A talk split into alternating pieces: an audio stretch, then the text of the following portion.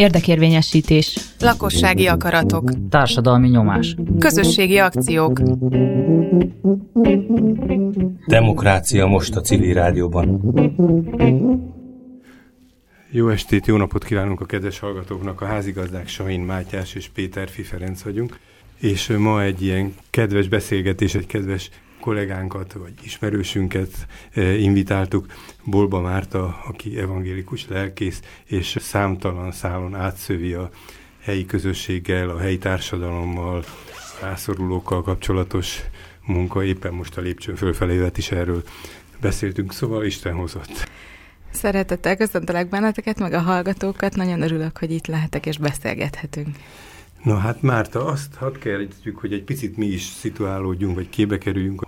Hogy lettél te evangélikus lelkész? Vagy hogy, hogy, hogy, hogy alakult az a helyzet, amiben most nagyon sok mindent csinálhatsz?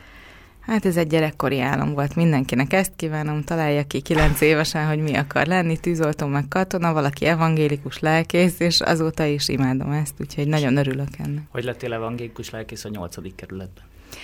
Hát az már olyan, hogy is mondjam, Isten keze, mert hogy nem ide készültem, doktori iskolába jelentkeztem, és aztán a Ferencvárosban, tehát a 9. kerületben voltam az első ilyen beosztott lelkészi évemben, Kocor Tamás kollégámmal dolgoztam együtt, azóta is kedves barátom, szomszédok vagyunk, és akkor ö, hát idegoszteomlást kapott az a lelkész, aki a nyolcba volt, és hát ott, ott nagyon-nagyon hirtelen a püspöknek meg kellett oldani ezt a helyzetet, és helyettesnek hívtak be, hogy akkor legyek kedves a 9-ből a 8-ba át, és hát akkor én, én ezért, én soprani vagyok, szóval semmilyen helyismeretem nem volt, csak azt tudtam a nyolcadik kerületről, amit úgy általában úgy a sztereotíp gondolkodásban van, az ilyen megképzett mitosza, igen, igen, szóval, hogy hát rettegtem rendesen, hogyan kell, akkor így a férjemmel oda merészkedtünk, kicsit így elsétáltunk ott a Baros utcán, hogy akkor ez milyen hely, és akkor ö, könyökölt egy néni a, a ablakban, ablakban, és akkor nézett, kérdeztem, hogy mi a helyzet, meg hogy hogy tetszik lenni, mi a néni neve, és akkor mondta én, itt csak azt várják, hogy meghalljunk. Ó, mondom, hát ez nagyon gyönyörű lesz. Viszont a vállam mögül meg egy srác rám köszönt. Szia, Márti! És akkor nem értettem, hogy most hozzám beszél, honnan tudja nevemet, hogy lehet ez? És kiderült, hogy ott van egy kollégium ebben a házban, a Mandák házban, annak a tetőterében, ahol az én volt soprani gimis ö, osztálytársaim, meg évfolyamtársaim, meg fej, felsőbb évesek, meg akikkel egy kórusban énekeltem akár 6-8 évig, ők ott a diákelnökség. Úgyhogy kinyitotta a kaput a srác, András, és akkor leültetett oda a padra, hozott egy pohár bort, és úgy éreztem, hogy akkor most itt megérkeztem.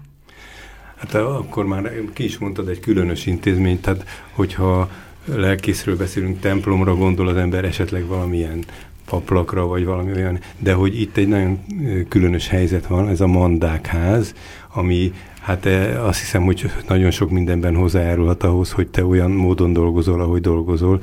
Egy kicsit ezt is mutassuk be, hogy mit jelent ez, meg mi is ez a elnevezés. Ugye a gyülekezet székhely az a Szentkirályi utcában van, ez itt a klinikák magassága a 8. Mhm. kerületben, ott a Szabó Ervin könyvtár környéke, itt is van egy templom, gyülekezeti terem, lelkész lakás, úgyhogy itt is van egy hely, és aztán volt egy örökhagyó, Mandák Máriának nevezték, a második világháború után örökös nélkül elhunyt, és az egyházra hagyta a vagyonát. Ez itt egy fuvaros ház volt, úgyhogy 70 éve megkapta a gyülekezet ezt a házat, és akkor mondjuk cselédlakások körbe az urak laktak ugye az utcafronton, és hátul is tálok voltak, és ezt alakították át. Kezdetben szükséglakásokká, majd idős otthonná, és akkor tálkápolnává, majd a rendszerváltás után a tetőterét, amikor megújították, akkor itt létesült egy diákszálláshely, úgyhogy akkor már ilyen több generációs együttlakásban működött ez, és aztán így kerültem oda tíz évvel ezelőtt, amikor is gyakorlatilag mondjuk az a változás volt a háznak az életében, akkor, akkor mondjuk nagyon-nagyon lepusztult állapotban volt ez az ilyen egyszintes ilyen parkszerű udvar körben 20 kis lakással, így kell elképzelni, nagy sárga kapuval. udvaros ház. Belső udvaros ház, ahol ilyen parkszerű nagy fák vannak, tehát 70 éve, hogy felszették a, a fuvarosok által ugye használt ilyen lekövezett udvar volt, felszették ezeket a köveket, és a, akkor a gyülekezetnek a tagja volt a Margit sziget főkertésze. Hmm. Reültette ott a kis farcsametéket, vannak róla még fényképeim, és ezek most már 70 éves óriási fák, nagyon szép fenyők, hásfa, almafák, nagyon ö, szeretek ott lenni. És az, hogy te vagy a lelkész, te vagy ennek a háznak a vezetője? Igen, és most létesült egy újabb telephelye a gyülekezetnek, ez a Dévai Fogadó névre hallgat. A 13. kerületi önkormányzattól bérelünk egy 600 négyzetméteres nagy helyet, ahol pedig a menekült munkánkat végezzük. Úgyhogy most három hely van, a Szentkirályi utca, a Karácsony Sándor utca és egy másik kerületben a dévai fogadó. És mind a három helyen te viszonylag rendszeresen, vagy szinte naponta megfordulsz, vagy... Hát nem vagy naponta, hanem azért így beosztással. Uh-huh. Hogy mindegyik a illetékességi területet. Így van, tehát hogy, hogy a gyülekezetnek ugye paritásos vezetése van, ami azt jelenti, hogy az elnöktársammal, Kejszágostonnal együtt vezetjük a gyülekezetet, aminek van presbitérium, a közgyűlése, tehát ez egy szintén egy demokratikusan szerveződő közösség, egy evangélikus gyülekezet, és akkor a gyülekezetnek vannak különböző tevékenységei, hitéleti tevékenységei, hitoktatása, lelkipásztori szolgálatok a temetőesküvő keresztelő témakörben, lelki gondozás, kis csoportfoglalkozások, bibliai ismereti foglalkozások, ilyesmi, és vannak szociális területen is tevékenységei, két területen alapvetően, az egyik az ilyen lokalitásban szerveződő dolog, ami a közösségszervezésnek az eszköztárával dolgozik, és, és ez ilyen helyi demokratikus folyamat, egy ilyen empowerment folyamat a helyi önkormányzati bérlők körében.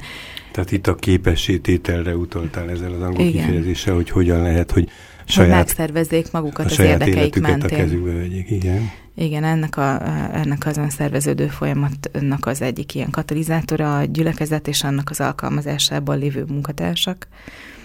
És a másik pedig az, hogy civilek előtt is megnyitottuk ezt a házat, tehát olyan 12 civil szolgáltató van most, aki a házban működik. Például a Róza Park Alapítványnak a láthatatlan tanodája, vagy a alapítvány az örökbefogadó és nevelőszülőkért, vagy itt vannak most a házban az AVM csoportjai, az utcáról lakásba egyesületnek egy, az AVM egy az csoportja. a városból, vagy a város, a város mindenki, mindenki lakhatási csoport. aktivista ö, csoport, ö, igen. Úgyhogy Úgyhogy elég sok szolgáltató talált otthonra nálunk, most éppen átmenetileg a Deviszont közösségi tér is, ami ilyen a, a felszabadítás pedagógiájának az eszköztárával középiskolások ö, kal ö, beszélgetnek, csoportoznak. Hát itt tulajdonképpen, amiket elmondtam, mindegyikről egy önálló estét lehetne szervezni, mm. és a, a Rosa Parks alapítvány működésében erről, a, erről az iskoláról egyszer már egy külön alkalommal beszéltünk is, ami nagyon izgalmas volt. De az, az nagyon érdekes, hogy ez egy ilyen sűrűsödési pont lett. Szóval, amit elmondtál, mindegyiknek valami módon nagyon szoros köze van, akár a szegénységhez, az elesettséghez, akár a egyfajta... Esélyegyelőség. Igen, akár egyfajta ilyen polgárias öntevékenységhez, és most a polgári alatt nem a jó módot, hanem inkább egy ilyen köz, közélethez való viszonyt érteném ez Igen. alatt. Ezek az ügyek neked korábban is valahogy a látóteredben voltak, vagy ilyenekben mozogtál, vagy, vagy véletlen, hogy itt ezek összetalálkoztak, és te, te, te hozzád kerültek, vagy te veled együttműködnek, szóval hogy alakult ez? Hát egyrészt nagyon sokat tanultam ebben a közegben, tehát hogy nem véletlen, hanem inkább egy ilyen egymástól a tanulási folyamat. Másrészt pedig az egész szemléletemet átalakította az, amikor mondjuk ide kerültem, akkor az egyházat úgy láttam, hogy egy ilyen leromlott épület, kiüregedő gyülekezet, egy ilyen, ilyen erőtlen, szegény, elesett, védjük meg magunkat, vagy ilyen félelemmel teli attitűd, ilyen volt ez a Tehát egy defenzív típus. defenzív uh-huh. típus, és csukjuk be gyorsan az ajtót, mert bejönnek a cigányok. Tehát ez volt úgy kb. a hozzáállás is, hogy ez egy rossz környék, itt meg kell védenünk magunkat, nehogy bejöjjenek uh-huh. azok. Onnan neked ez, ez rögtön egy tudatos koncepció volt, hogy akkor itt valamiféle szociális munka, vagy, vagy ilyen szociális segítő központot kell létrehoznod, vagy ahogy Feri is kérdezte, hogy ezek a szervezetek véletlenül kerültek esetleg oda, vagy olyan hiány volt helyből civil szervezeteknek? Igen, szóval, tehát hogy, hogy, egy, egy időben ez volt az, hogy a civil szervezeteknek, tehát hogy én tíz évvel dolgozom ott, és ez volt ez az időszak, amikor a, a Fidesznek az első ciklusában a, a civil szervezeteknek a, akkor a forráshiánya volt, hogy egyszerűen nem, nem volt stabil helyük, és ez, ez biztos, hogy ez befolyásolta a mi együttműködéseinket, mert mondjuk egy civil szervezethez képest nekünk azért volt ingatlan vagyonunk, autonómiánk, biztos forrásaink, tehát hogy ez azért összehasonlíthatatlanul stabilabb, erősebb helyzet, és akkor így az egyházat rögtön nem úgy éltem meg, mint aki ilyen, ilyen, ilyen nagyon kis nyomorult, hanem, hanem ilyen szempontból, még akkor is, ha ez egy ilyen lerongyolódott épület, de ez egy, az egy használható ingatlan volt. Hát a Igen. másik, amit csak sejtek ebből, illetve néhány dolgot talán nem akarok álságos lenni, tudok is, de hogy, hogy valójában egy erőforrás is, hogy amit mondtál, hogy nem egy, egy idősek eh, elesett vagy agok háza ez, hanem, hanem valami módon egy cselekvővé tehető, bár a cselekvésben esetleg kevéssé gyakorlott közegről van szó. Szóval, de ezeket, amiket elmondtál, egy vagy két ilyen intézménnyel való együttműködés is teljes embert kívánhat, és hogy ez egyszerre ilyen sűrűsödésben itt nálatok megtalálható, ez egy különös dolog. Tehát neked nyilván azért valamilyen affinitásod, vagy valamilyen érdeklődésed volt. Szóval hogy, hogy kerültél te ide? Egyébként a, a korábban a világi életben, mielőtt lelkészletél, akkor is ilyen szoros viszonyban voltál a civilekkel, illetve a elesettekkel, vagy, vagy ez közben alakult? Hát én ugye mert rögtön lelkész lettem, tehát hogy nem volt előző szakmám. Uh-huh. Tehát, ö, ahogy, gyerekkorodban lelkész. Gyerekkoromban is lelkész akartam lenni. Elmentem amúgy az ELTE magyar szakára, tehát hogy magyar nyelves irodalom tanári Aha. oklevelet is szereztem, de nem voltam soha tanár. Uh-huh. Tehát, hogy én lelkészként kezdtem ezt a pályát uh, 20 pár évesen, és, és azóta is uh, ugyanazon a helyen lelkész vagyok, szóval nem túl sok változatosság van így a lokalitás tekintetében az életemben, ilyen szempontból. Tehát, hogy én szeretek ott gyökeret ereszteni, ahol vagyok, ezt Sopronból hozom különben, mert hogy hogy ott azért egy kisvárosi életben az nagyon tetszett nekem, hogy én ismerem a szomszédokat, és azért ez, ez, erre én törekedtem is, hogy itt is ismerjem meg azt, hogy hol vagyok, kikkel vagyok, és ők mit csinálnak, mit tartanak fontosnak, és, és én tényleg térképpel kezdem be, így járkáltam föl alá, meg akartam tanulni azt a helyet, ahol vagyok, és, és ez ahhoz, ahhoz vezetett el, hogy, hogy tényleg szisztematikusan minden szervezettel felvettem a kapcsolatot, és, és bemutatkoztam, és megkérdeztem, hogy miben tudnánk együttműködni. És azért mondták is, mert hogy, mint mondtam, ez az a korszak volt, amikor szociális problémából mondjuk nem lett kevesebb, de erőforrásból meg, meg hát nagyon, és, és a tizedére zsugorodtak ezek a szervezetek egyik pillanatról a másikra és mondták, hogy miben lehetne együttműködni, és így a Város Mindenki csoport aktivistái, ott akkor Horváth Csillával és Misetics Bálintal találkoztam el elsőnek, mert hogy a Szent Királyi utcában volt a, az ő, ő székhelyük is, bár nem lokális szervezet, tehát nem nyolcadik kerületi, hanem Igen. lakhatási aktivista, csak hát mégiscsak nyolcadik kerületben voltak, úgyhogy őket is megkerestem.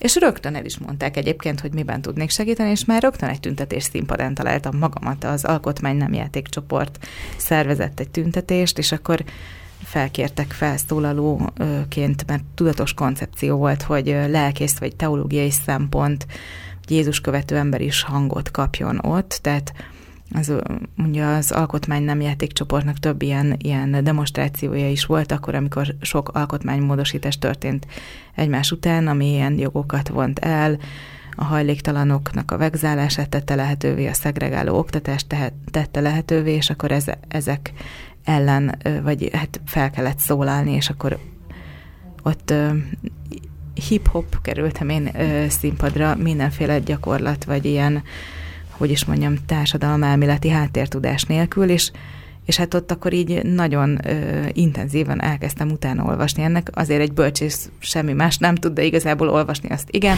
Úgyhogy, úgyhogy hát akkor ö, nagyon ö, sok embertől megkérdeztem azt, hogy akkor mi a helyzet, és adtak is elég sok olvasnivalót, én meg megtanultam a leckét, és, és azt gondoltam, hogy hogy tényleg nincsen nagyon mozgástér ebben, tehát hogy lelkiismereti alapon be kell kapcsolódni ebbe a mozgalomba, és akkor így, így hozta egyik a másikat ebben a helyzetben, és akkor volt egy ilyen választási nagyon, nagyon csúnya kampány is a nyolcban, ahol ugye van drog probléma, prostitúció probléma, és ott volt egy tűcsere program, a Kék Pont, amit felszámoltak, igen. Hát ez az, de nagyon durván. rettentesen, és akkor volt az, hogy új kábítószeri ügyi egyeztető fórumot akart létrehozni a, a akkori polgármester, aki úgy szerezte meg a székét, hogy ilyen hajléktalan vegzáló, és ilyen, mintha egy ilyen etnikai tisztogató, vagy tisztogató. Tényleg ez volt a retorika is, hogy tisztítsuk meg az utcát, és a szemét, szemetet takarítsuk el. Azok emberekre volt a referencia, szóval, hogy túl sok a hajléktalan az utcákon, és tisztítsuk meg az utcát, túl sok a drogos, tüntessük el a drogosokat, az azt jelenti, hogy szüntessük meg a szolgáltatásokat. Máshova menjenek. Igen. Tehát nem a, nem Mint a problémát... a szolgáltatók vonzották volna Igen. oda a mhm. szociális uh-huh. problémát, nem fordítva, hogy ott van a probléma, és akkor tartsunk életben embereket, ameddig nem tudnak mondjuk kigyógyulni a szenvedélybetegségből, vagy az ugye egy alacsony küszöb, akkor a szolgáltatásba irányítás, az aktív segítségnyújtás, de de volt egy ilyen, ilyen nagyon gonosz és iszonyatosan ö, fasiszta retorika, és, és akkor ebbe csöppentem bele, és volt egy olyan kérés felém, hogy legyek tag az új kábítószerügyi egyeztető fórumban. Azért, hogy az alacsony küszöb ne szoruljon ki végleg ebből a koncepcióból. Akkor egy ilyen sziantológus néni volt ennek a kebnek a vezetője, egy, egy ilyen, ilyen, ilyen rettenetes förmedény volt, de ilyen, nem tudom, ob- obstrukciónak használható ilyen, vagy 40-70 taggal, na, de hogy, hogy meglegyen a szavazat többség, kellettek bele olyan emberek, akik tudják értékelni ezt az alacsony küszöbű szociális szolgáltatást, és, és nem engedik kiszavazni, amikor arra a szavazásra kerül a sor. És akkor így megkérdez az egyik szervezet vezetője, az Óbert Jóska, aki nemrég hunyt el hogy, hogy legyek már tag a kebben, mert hogy kellnek a szavazatok. És akkor én, nekem ez morális dilemma volt, mert akkor az ugye az új stratégián az aláírásom ott lesz, tehát egyrészt legitimálok valami borzasztót, igen. másrészt meg maga a szolgáltató kéri, hogy legyek tag, hogy, hogy legalább átnyomják a minimális működéshez szükséges dolgokat.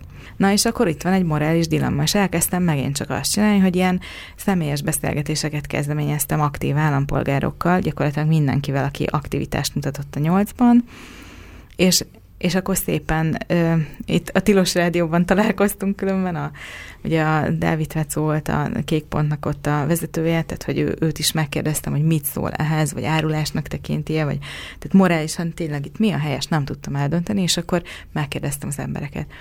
Na, végül is az lett a ö, így közös bölcsesség, hogy legyek tag, és akkor jelentkeztem ebbe a dicső testületbe, és nem is szavazták meg, hogy legyek tag, vagy nem. Tehát nem, soha nem tűzték ki a ö, nem szavazásra, hogy megszavazzanak engem. Tehát, hogy, hogy ott, ott az én jelenlétemet a helyi közpolitikából így teljesen ki akarták így írni, következetesen. Uh-huh. Aztán akkor nem sokára volt egy ilyen, hogy a Reformáció 500-ban volt egy ilyen díjátadó, hogy minden ö, protestáns lelkipásztor kapott valami díjat. És és ott is egy, egy másik nőt szólítottak a színpadra az én nevem alatt, hogy neki adják át a nekem szóló, vagy a gyülekezetnek szóló kitüntetést, hogy ne kelljen a nevemet kimondani. Tehát, hogy, hogy ez, a, ez az ilyen, ilyen tegyünk úgy, mintha nem létezne. Ha terelhetem egy kicsit másfelé. Bennem így adódik a kérdés, lehet, hogy hülye kérdés, hogy, a, hogy az egyház hogy fogad egy ilyenfajta intenzív szociális munkát, ami már így szinte a politikai szerepvállalásba is belenyúlik. Vagy ez, ez, ez bevett hát ugye vannak, szokás? Vagy, van ennek vagy hogy története, most jelen pillanatban az, az a történet, hogy kitört egy háború, ami a szomszédországban, Ukrajnában zajlik, és és most én 15 óta helyet adok menekültsegítő munkának a Mandákházban, és ott egy ilyen nyílt nagy ügyfelszolgálat volt lakhatási támogatással, egyházi finanszírozással, és mégis az ilyen megszólalásaimat mindig úgy értékelték, hogy ez valamilyen politikai gesztus, tehát nem a szociális szakmunkat területén értékelték, és tényleg politikai gesztus is, mert én ilyen humanista, meg, meg hát teológiai alapon is, tehát az, hogy az emberek méltós, minden embernek van méltósága, meg azok az emberek emberek, veszélyben vannak, nekünk meg minimum annyi, hogy a menedékkérelmet el kell bírálni rendesen, és ki kell vizsgálni ügyeket, és emberhez méltó körülményeket kell biztosítani, nem börtönkörülményeket, és így tovább. Tehát, hogy ennek vannak ilyen szakmai követelményei, de emiatt én már ö, rögtön szembe kerültem a, a kormányzati ö, rasszista retorikával vagy propagandával. De, de a saját egyházad támogatott A saját egyházam meg támogatott, meg hát ez, ez egy egyértelmű dolog teológiailag, hogy nem, az egyház az nem lehet rasszista, tehát hogy ez az, az egy nonsens dolog. És, én most csak, hogy arra gondolok, igen. hogy gyakorlatilag egy ilyen civil központot alakítottál ki a gyülekezeti házban. Hogy gondolom ez, ez Igen, de mindegyik összefér az van. ilyen komplex szolgáltatás nyújtása, holisztikus szemléletű misszióval, tehát nagyon sok minden teológiailag is meg lehet fogalmazni, hogy ha Isten küldetésben van az ember felé, mert szereti az embert, és küldi hozzá a fiát, ez a misszió a küldetés, ugye, hogy az első missziója Istennek van felénk, és aztán Jézus meg elküldi az övéit, vagy a tanítványait szintén arra, hogy szeressék az embereket. Tehát, hogy, hogy ez, ez a szeretet viszont testileg és lelkileg is megvalósul, tehát, hogy nem csak ilyen szavakkal, vagy eszmékkel, vagy ideákkal, tehát a teremtő szónak is hatalma van, tehát az ige hirdetés a protest, protestantizmusban az nagyon hangsúlyos, tehát hogy a szónak ereje van. Tehát nem, nem ezt akarom áltagadni, hanem hogy ha a szavaink a tetteinkkel összhangban vannak, akkor, akkor ott azért lehet egy ilyen kölcsönösen így validálják egymást, tehát hogy, hogy az, az ott a hitelességnek valahol a kulcsa. Mégis én azért még ezt folytatnám, amit a Matyi kezdett kérdezni, hogy nagy, tehát nagyon sok szálon a köz, közélet, a közpolitika, tehát nem a pártpolitikára gondolok, felé fordultál, meg azok a tevékenységek, azok a csoportok, amelyek megjelentek körülöttetek. Értem, hogy ezek a, a Biblia meg az egyház alapértékeivel jól összeegyeztethetők, de mégis ez egy nagyon nagy dózisban, nagyon nagy sűrűségben jelent meg hirtelen a munkát körül, ami egyébként szerintem nagyon izgalmas, csak hogy ment ez simán, vagy nem kellett ezért magyarázkodnod, vagy pironkodnod? Hát vagy... ugye autonóm a gyülekezet. Uh-huh. Tehát ez úgy megy, mint kés a vajban. Tehát semmi. Tehát akkor ezt, nem. Ezt, ezt a szó szerint értelmezzük, ezt az autonómiát. Igen. Tehát, azért, mert a, nem mindig, a gyülekezeti autonómia az, a, az evangélikus egyházban ö, valós ilyen demokratikus felépítménnyel működik az egyházi struktúra, és valódi autonómiáról beszélünk, gyülekezeti tulajdonú ingatlan vagyonról, igen, pénzügyi önállóságról, ez egyébként felelősség is, de függetlenség is. És, és nyilván, ha nem tudom, valami bétékes dolgok, tehát hogy konkrétan büntetendő cselekménynek kell ahhoz történnie, hogy egy lelkészt amúgy elmozdítsanak kívülről. Uh-huh. Tehát nagyon nagy a szabadság és az autonómia, és ez felvért ez egyfajta bátorsággal. Igen. Az a közeg, a, amelyik a háttere, egyik háttered, és akik oda helyeztek, tehát akik a, a, azok... Az, Ugye a gyülekezet választ, tehát hogy, hogy ez nem... Elfogadta ezt, a, ezt az erőteljes irányt, amit... Meg, amit meg e köré szerveződött, tehát hogy azzal a hely, abban a helyzetben, amiben én voltam, nekem közösséget kellett építenem, ez volt a feladatom. Uh-huh. És a általán... közösség ilyen tartalmú hát értékeket, igen. meg szükségleteket Ugye ez sokkal nehezebb lett volna, hogyha van egy másik ö, értékrendű, meglevő gyülekezet, akik így ellenállnak ennek, és mondjuk engem csinálnak ki.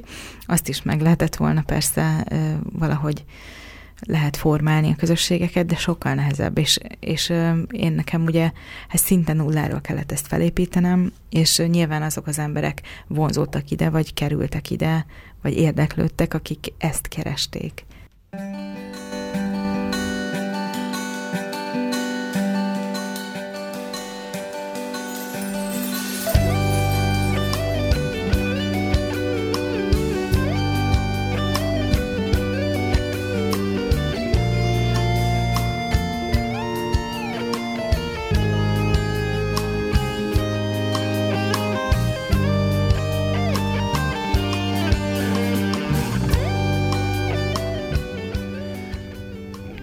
beszélgetünk tehát, hogy a Mandákházban, a Józsefvárosban, illetve a Józsefvároshoz kapcsolódó más ilyen egyházi intézményekben milyen tevékenység az, amit, amit mai vendégünk Bolba Márta kezdeményezett, illetve valójában az esetek nagy részében a környezet kezdeményeztette ennek befogadója, vagy elfogadója, vagy támogatója, segítője voltál.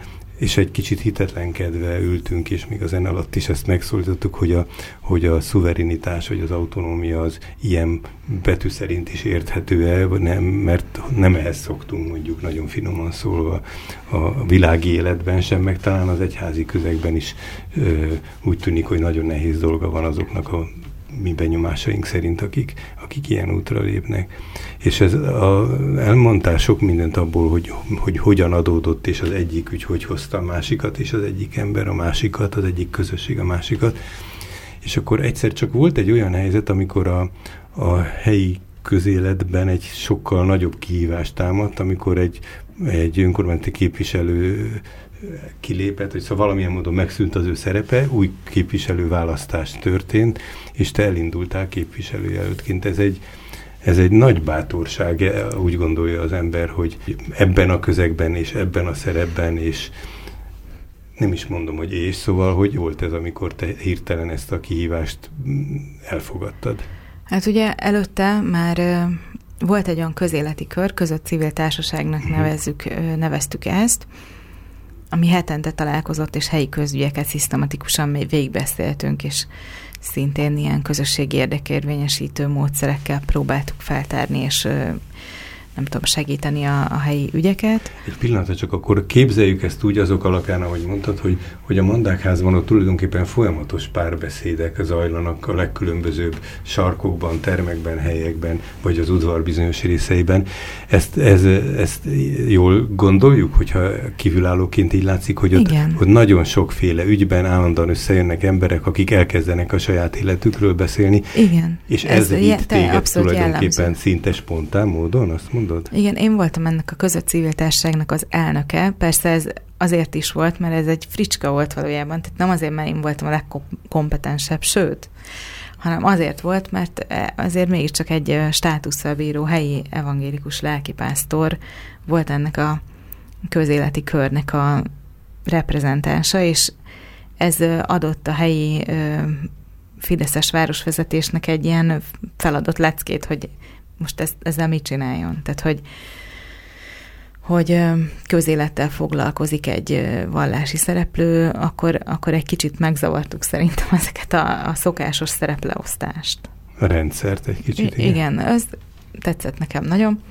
És hát nagyon-nagyon gyakorlatias dolgokról kezdtünk el beszélgetni, tehát hogy hogyan számláznak a önkormányzati tulajdonú bérlakóknak rezsit, tehát hogy mi, mi, hogyan tudnak ők ügyintézni, akkor volt egyszer egy ilyen túlszámlázás, ilyen rezsi túlszámlázás, minden száz, száz család megkapott családonként 700 ezer forintos többletszámlát és ezeket behajtották. Ezek nagyon komoly érdeksérelmek. Igen, akkor. és akkor ezeket hat évig próbálták maguk a lakók így felgöngyölíteni, aztán mi is próbáltunk segíteni, és végül is ugye nagy ö, bocsánatkérés, vagy akármi nem volt, meg akiket ugye kilakoltattak, mert nem tudták ezt kifizetni, nem azokat nem kár, kárpótolták, de a, de az lett a vége, hogy lelakhatták, tehát jóvá írták ezeket az összegeket. Uh-huh. Tehát, hogy, hogy elég sok probléma volt tényleg, és nagyon gyakorlatias ügyek, tehát, hogy nem, nem ilyen ideológiailag vezetett, vagy ilyen, ilyen, ilyen teoretikus kör volt ez, hanem ilyen arra is törekedtünk, hogy ilyen nagyon-nagyon, hogy is mondjam, adatolható dolgokkal dolgozunk, és, és az emberek ügyeit visszük velük együtt. És abból tanuljuk meg a rendszert, hogy végigviszünk egyes eseteket ügyfélkíséréssel, és azoknak az egyes eseteknek a tanulságait próbáljuk rendszer szintre általánosítani. És akkor ez a közöd munka, ami nyilván ennél sokkal izgalmasabb, mint ahogy hirtelen most belét folytattam szinte, de hogy ez vitt erőteljesen arra, hogy, hogy gondold meg, hogy ezt a közéleti kihívást, hogy önkormányzati képviselő séget, hogy, hogy ebbe belemenj egy ilyen kampányba?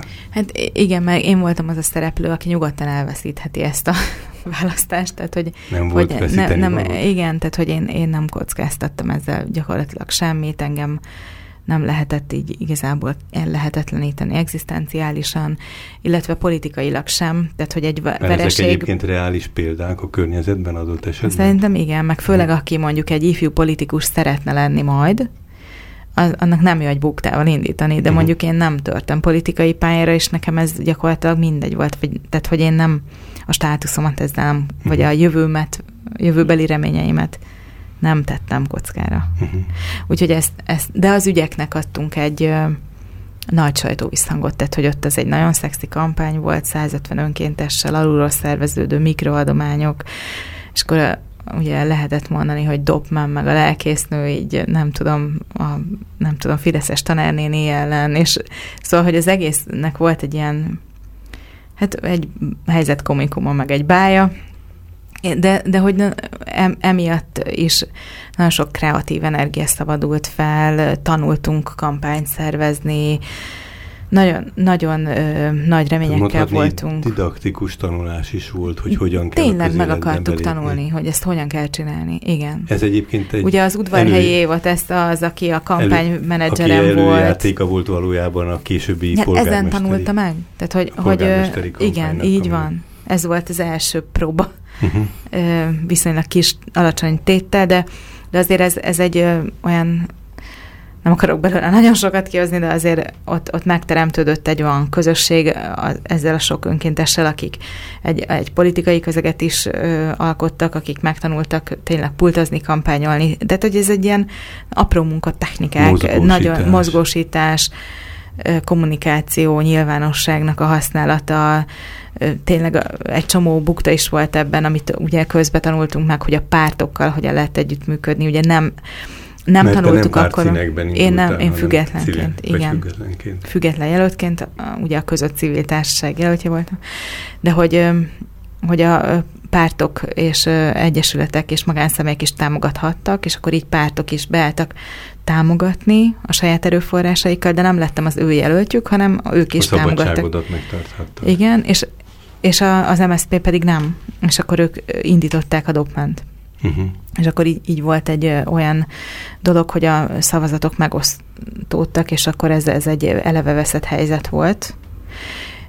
És tehát ezt tanultuk meg, másrészt meg, amit nem tanultunk meg, pedig lehetett volna a demokráciának ez egy ilyen választás technikailag egy iskolája, az az előválasztás dolog, mert ott csinálhattunk volna egy előválasztást, ez nagyon komolyan felmerült, de nem tudtuk elképzelni, hogy hogy tudjuk ilyen gyorsan összehozni. Nem volt még mintátok erre. Nem volt minta, de az egy nagyon nagy ilyen szaktudás lett volna, ha azt ott megképezzük, tehát akkor, akkor egy kicsit tehát egy, egy-két évet megsporolhattuk volna, szerintem a magyar közéletnek azt akkor így bevállaljuk, de nem mertük.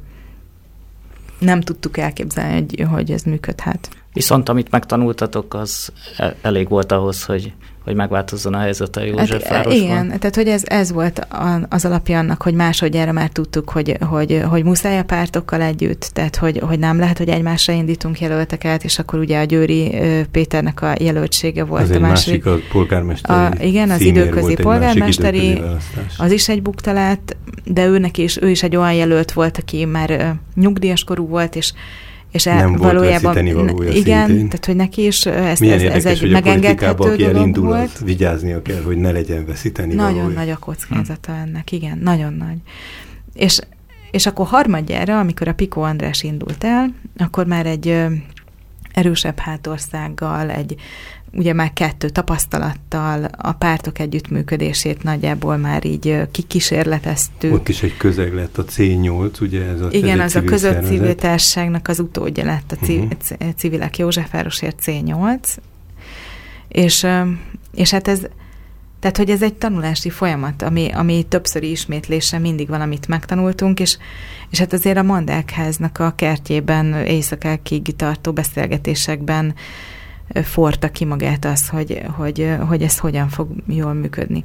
És aztán a polgármesteri kampánynak már nem az lett ugye a központja, hanem a, hanem a potyolat. Tehát, hogy, hogy a helyileg is kikerült innen. Ez egy tehát, másik hogy ez közösségi tér. Egy másik közösségi tér, tehát, hogy, hogy, hogy ez csak egy ilyen, olyan volt, mint egy inkubátor, vagy egy ilyen, mint Svájc, vagy nem tudom, ilyen biztos, semleges terep, ahol lehet valami újat kigondolni, kreatívan egymással egyeztetni, és kitalálni azt, hogy hogyan fog ez működni.